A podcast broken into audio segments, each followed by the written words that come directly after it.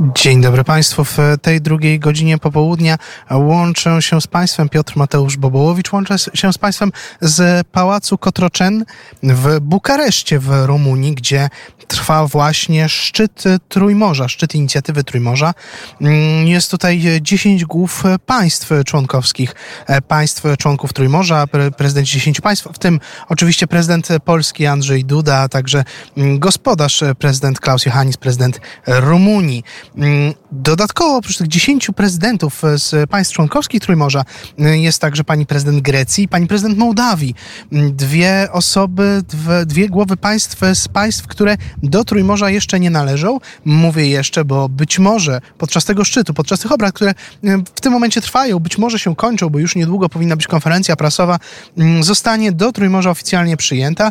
Taką propozycję Grecja dostała w dwa tysiące piętnastym roku, gdy inicjatywa była powoływana, jednak wtedy z niej nie skorzystała ze względu na panujący wcześniej kryzys. Lewicowy prezydent odrzucił propozycję wstąpienia do inicjatywy Trójmorza i Grecja nie została jej członkiem, chociaż de facto Grecja gdzieś zawsze na obrzeżach tej inicjatywy była, bo jeden z takich sztandarowych projektów przecież Via Carpatia prowadzi właśnie z Kłajpedy przez terytorium Polski. Tutaj dla nas jest to droga S dziewiętnaście, powstała Powstająca droga S dziewiętnaście w większości na terytorium Polski prowadzi aż do portu w Salonikach w Grecji. Te trasy zresztą ekipa Radia Wnet w zeszłym roku przejechała.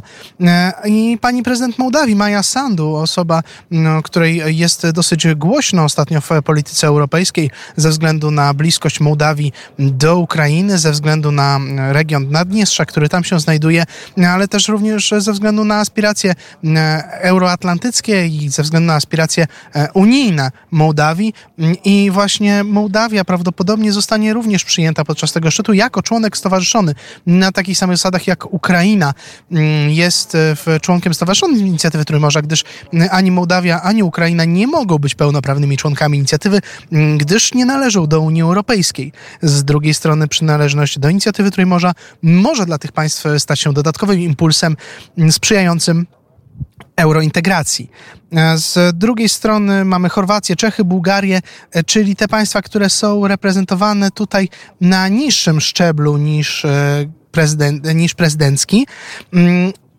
Ukraina również nie jest reprezentowana przez swojego prezydenta. Ukraina, tak jak wspomniałem, członek stowarzyszony. W zeszłym roku ta decyzja w Rydze na szczycie zapadła.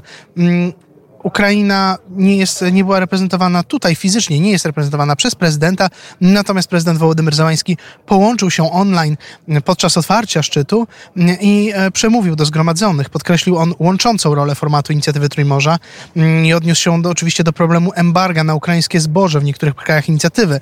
Tutaj imiennie wymienił głowy państw obecne na szczycie i poprosił o zniesienie tych ograniczeń. Podkreślił, że sprzedaż zboża dla Ukrainy nie jest kwestią bogacenia się, to nie jest chęć zysku, a jest to kwestia przeżycia wobec rosyjskiej inwazji.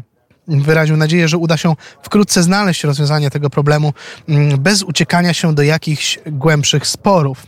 W odpowiedzi prezydent Rumunii Klaus Iohannis zapewnił, że Rumunia będzie wspierać Ukrainę na wszelkie sposoby tak długo, jak będzie trzeba i że oczywiście walkę Ukrainy z Rosją obronną podziwia. Jest to tyle ważne, że w ostatnich dniach były doniesienia o tym, że jeden z rosyjskich dronów Shahed irańskiej produkcji spadł na terytorium Rumunii podczas ostrzału portów w okolicy Odessy, w obwodzie odeskim.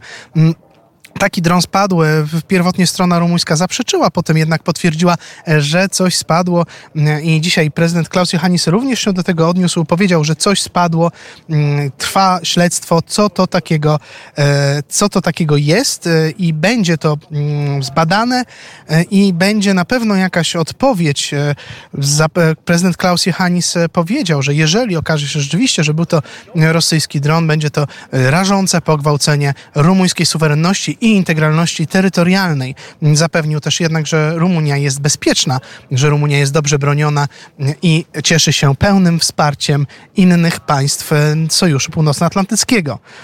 Dzisiaj przed szczytem, przed szczytem Trójmorza, zanim przybyli ci wszyscy prezydenci, prezydent Klaus Iohannis, prezydent Rumunii, spotkał się z prezydentem Austrii w spotkaniu dwustronnym.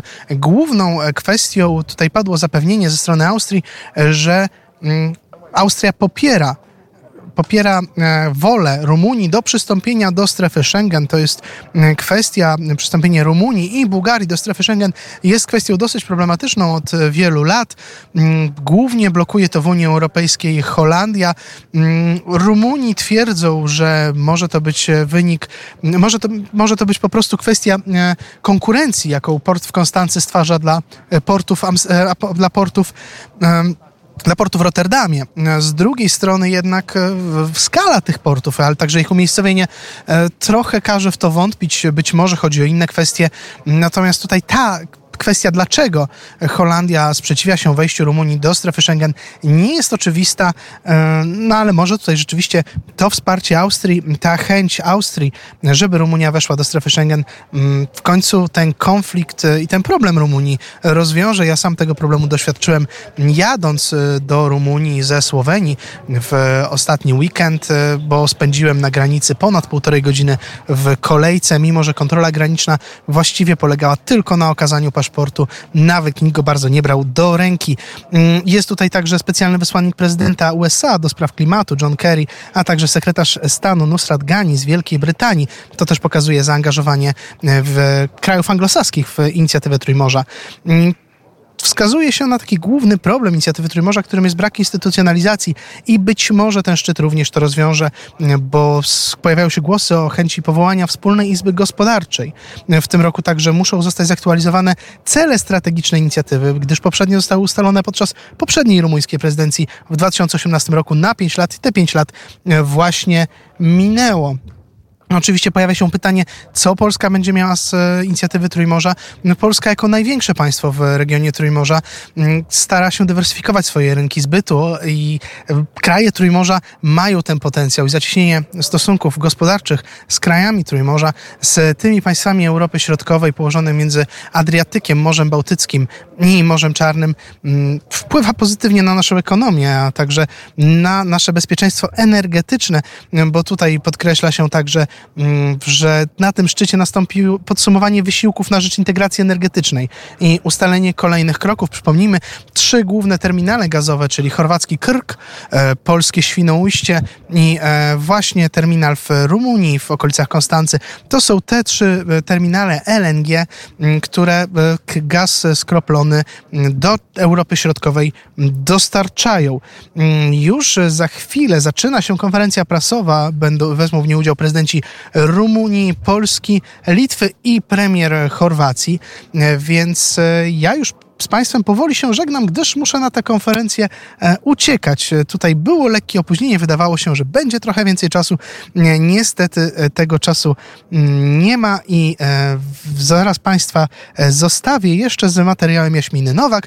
Natomiast zapraszam już o godzinie osiemnastej i za pół godziny kolejny podcast z cyklu Wspólne Dziedzictwo Kulturalne Trójmorza. Tym razem będziemy mówić o Rydze, ale o czym konkretnie, to już opowie o godzinie osiemnastej Andrzej Karaś. Dziękuję bardzo. Mówiłem do Państwa z Pałacu Cotroceni w Bukareszcie w Rumunii. Piotr Mateusz Bobołowicz. Do usłyszenia.